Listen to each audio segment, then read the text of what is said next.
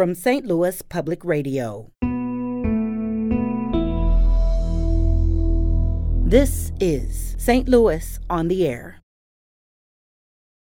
It's not a new problem. It's something that's been sitting around for a while, and, and people are getting hurt. Exactly, and, and, the challenge has been having the the resources without a, a dedicated funding stream. Results show that we need to raise wages about nine percent across the board. There are some, like refuse workers, 911 operators, where those wages need to be raised even more. I'm Jeremy Goodwin.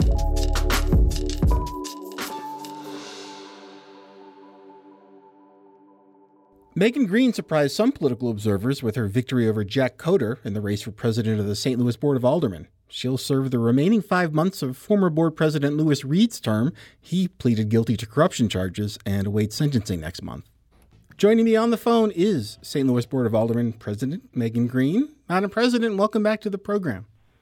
Thank you. Thanks so much for having me today. We're, we're delighted to have the chance. Again, we, we, we touched base quickly the morning after the election, but now we have a little more time to get into it. So th- there's eight Board of Aldermen meetings scheduled for your term as president. The old saying is uh, you know, we, we campaign in poetry, but govern in prose. So now that the poetry part of the reading is over, uh, how do you plan to run the board differently than your predecessor? I mean, I, I set out in my speech to the aldermen on Friday that I want to create a more collaborative environment, uh, one that is more fair than the one that we have had previously. You know, we we need to have a board of aldermen where all voices are respected and are recognized. That needs to take place in committee assignments, in uh, you know sponsoring of legislation. Historically, we've had you know some folks on the board completely locked out of committee assignments. And I think that needs to change. Even if somebody did not support me, I'm not going to, to you know, say that they then can't be on any committees or um, actively work to try to kill their legislation. We have to set a new standard for the Board of Aldermen because we have a lot of work to get done. I'd like to invite listeners into our conversation. If you have a question for Board of Aldermen President Megan Green, please give us a call at 314 382 8255. That is 314 382 TALK. You can tweet at us at STL on air or send an old email, talk at stlpr.org. Madam President, you, you, you talk about uh, political retribution and alliances on the board. One factor in your success is likely to be your relationship with the mayor, Tishaura Jones, someone who you've supported in the past. Uh, how will that dynamic affect how the aldermen are going to move forward right now?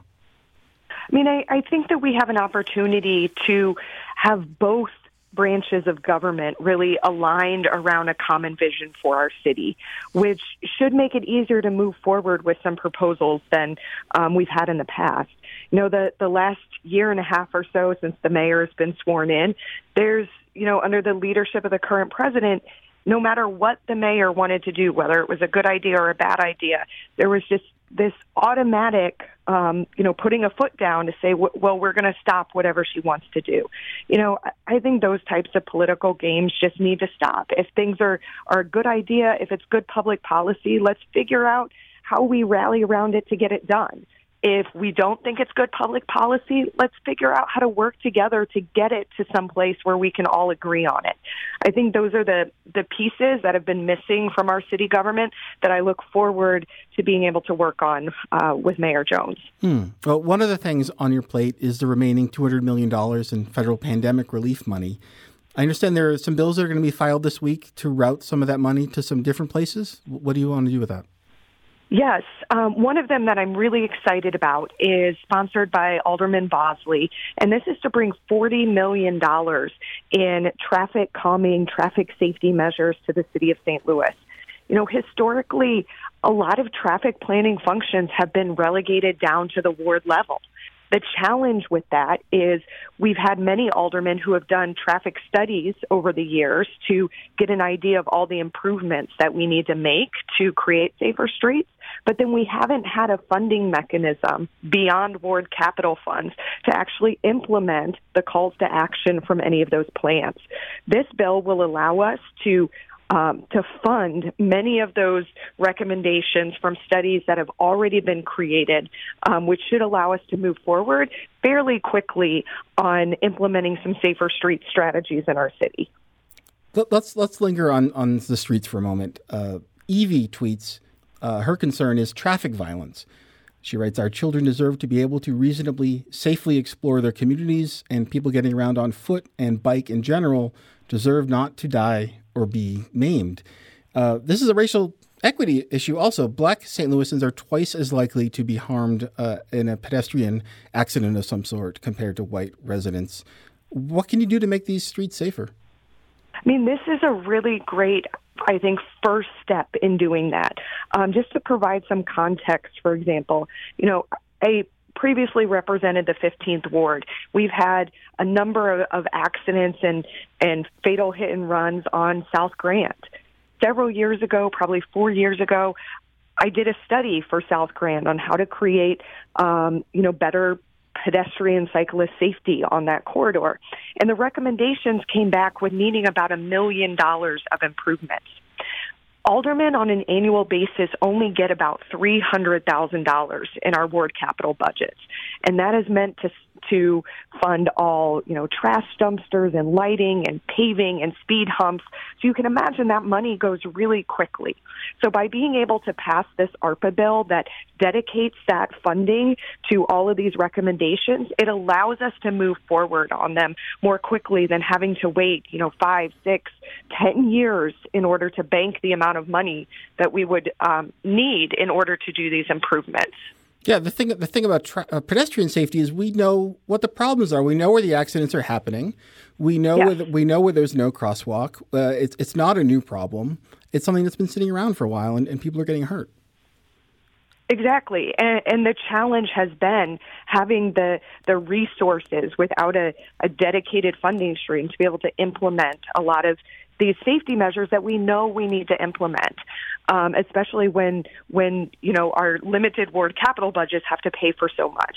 So I'm really excited about ARPA funding going to um, to this use. The other thing that this allows us to do is our streets director has been working on piecing together all of these traffic studies that have been done throughout the ward. And it has allowed her to figure out, okay, well, we have some gaps in this too. We have some areas of the city where there haven't been traffic studies, but we know that traffic violence occurs. And so then that allows us to dedicate city resources in a more strategic way um, to, to study and create recommendations on the, the for the areas that have not seen improve have not had those studies happen. Um, and it'll allow us to create a much more cohesive traffic, um, you know, planning system than we have right now. If we're moving forward with this on a citywide level, rather than having different strategies for each ward.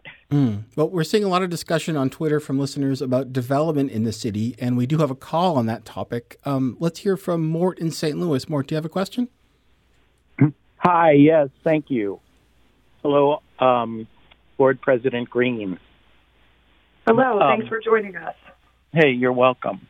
I live in what's now called the Grove. I'm a long-term resident of this of the 17th ward here in the Grove, and um, we made a lot of strides together as residents through the years to get where I perceive us to be, you know, at this time.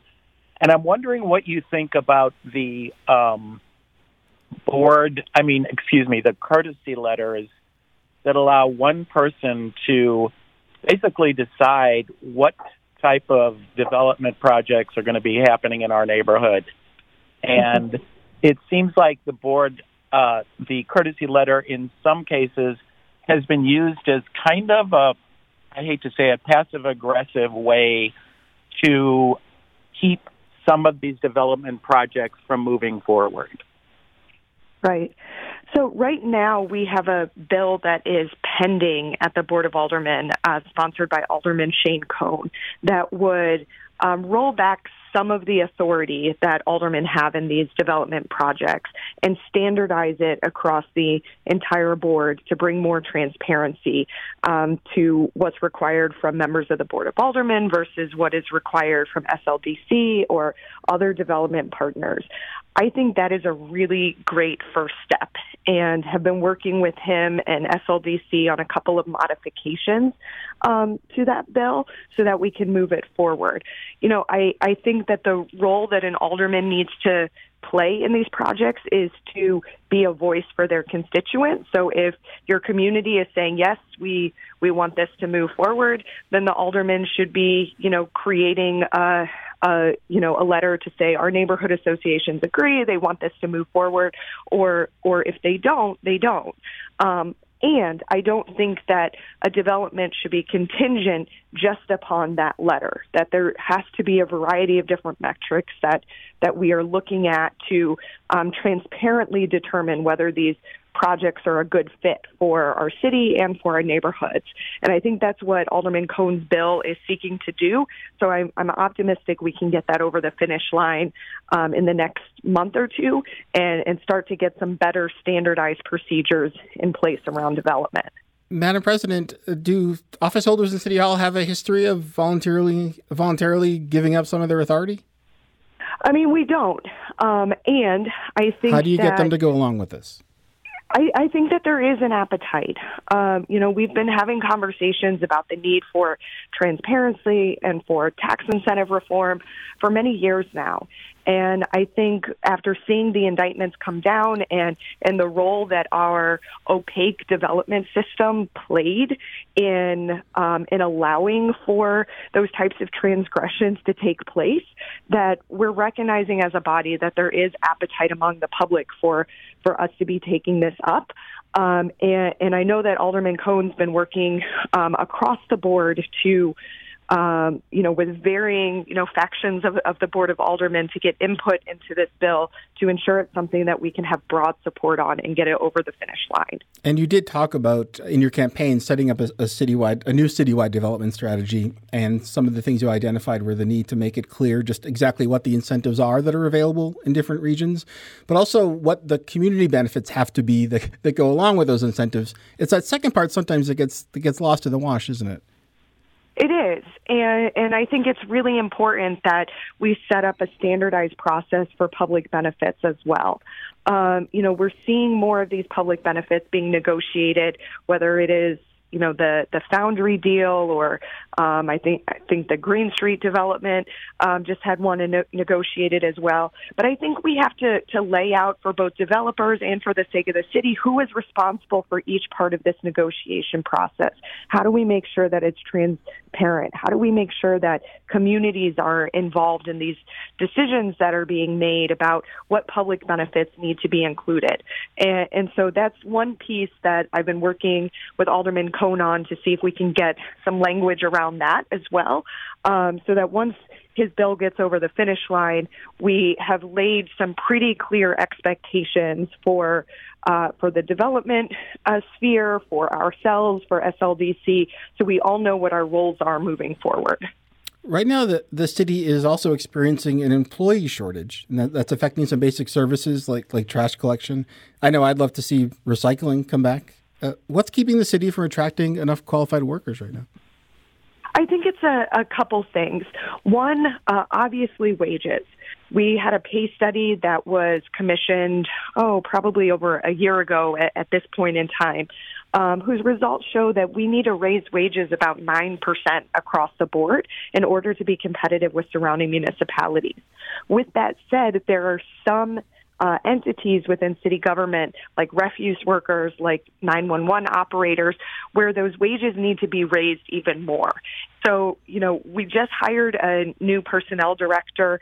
I am looking forward to sitting down with her really soon to talk about um, some changes that she would like to see within the personnel department that we um, we could implement quickly to hopefully hire people at a quicker pace than we have been.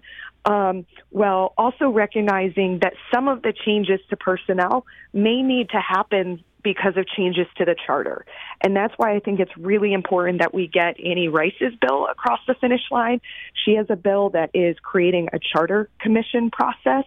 If this gets through the Board of Aldermen, it will go on the April ballot, and then it will require that every 10 years the city is doing a public revision of our charter um, to figure out if there's things that we need to update to make sure that we are a 21st century city. And, and some of those personnel processes I anticipate are going to be a part of those public discussions.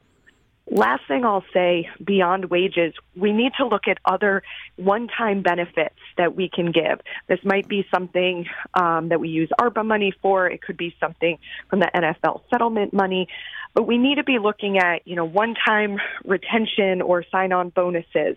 Um, we need to be looking at home buyer assistance programs or rental assistance programs, maybe helping with student loan um, payments as those are starting to recommence. Um, and, and childcare. We know a lot of folks in our city are still sitting out of the workforce because they cannot afford quality childcare, and it's cheaper for them to stay home than it is to send their their kid to childcare and to work. So if we can, I think, create a comprehensive um, plan for some additional employee benefits, I think that'll provide a good incentive for folks to come and work for the city and stay working for the city. And, and speaking of charter requirements, on Twitter, uh, former Old Seventh Ward Committeewoman Marie Ceselski, she tweets, Will Board President Green work to require alders and board presidents to devote their entire time to duties of their office as the charter requires of the mayor? As it stands, alders want to increase salary to $72,000 but not make it a full time job. What do you think about that? I do think that alderman needs to become a full time job. I, I don't want to preclude people from holding outside employment beyond being an alder person. And I think we need to make it clear that with um, the, the increasing responsibilities of going to bigger wards that we need aldermen that are com- that are recognizing that this is a full time job, and, and, so I am in process on uh, creating that charter change amendment as well. And uh, should we be able to to get that through the board of aldermen, then we will be looking to put that on the April ballot as well. Let's hear from another caller, uh, Deborah in Tower Grove South. What's your question? Hi, everyone. Um, Megan, you know I've talked to you about this early um, previously because you are my currently you're still my alder woman. Um, I am still concerned about pedestrian lighting, um, and I was my question basically is um, wondering if um, the board is going to take up any measures on behalf of improved pedestrian lighting. Alderwoman Green. Question. Alderwoman Green, yeah. In, in our remaining time, what do you think about streetlights? I mean, I, I think all of this goes back to needing citywide plans. Much of our challenges as a city has been sort of doing these ad hoc you know, one by one projects without an overall strategy. And I know that our current streets director is working toward getting us to a place where we have much more comprehensive strategies so we know what improvements we can put, for example, on residential streets without uh, creating undue light pollution, without uh, you know, creating too much light going into residents' windows and getting those complaints, while also balancing the need for increased safety. Um, so, you know, I'm looking forward to working with some of those city departments. If it requires legislation to enact some of those things, by all means, I'm happy to partner on legislation. Um, and a lot of these changes, I think, are interior to city departments. And so our, our job as aldermen will be to support um, the executive branch and those city uh, departments in getting comprehensive plans in place. And we have been talking with Megan Green, president of the St. Louis Board of Aldermen. Thanks so much for joining us. Let's talk again soon. Thank you. I appreciate it.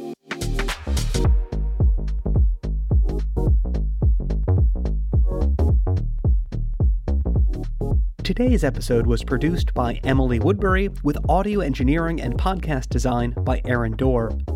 Our production intern is Avery Rogers. Our executive producer is Alex Heuer.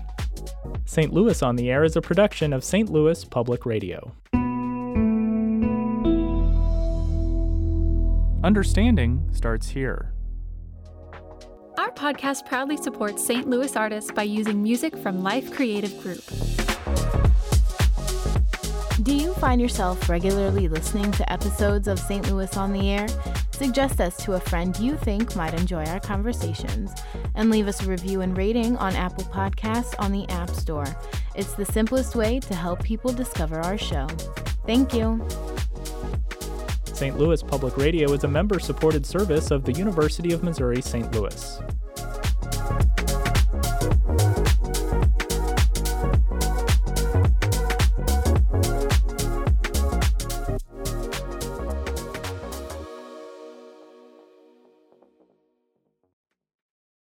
Support comes from the Missouri Forest Products Association, committed to conservation and careful management of the state's forests to make them more resilient and better habitats for wildlife.